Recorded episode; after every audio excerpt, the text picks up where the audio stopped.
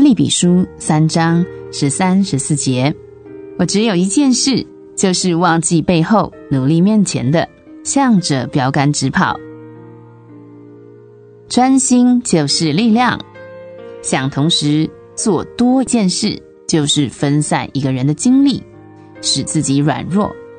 一个人的精力、兴趣、爱好、热忱，这一切都应该朝向一个目标，不容任何事物来打扰。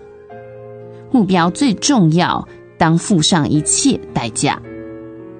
目标不容易达到，若不集中精力，就无法达到目标。集中精力于一件事上，刚强壮胆去行动。保罗说：“我只有一件事。”你怎么样呢？你能照这句话而生活吗？大卫有一件事曾求告耶和华，就是一生一世住在耶和华的殿中。保罗也有一件事，就是向着标杆直跑。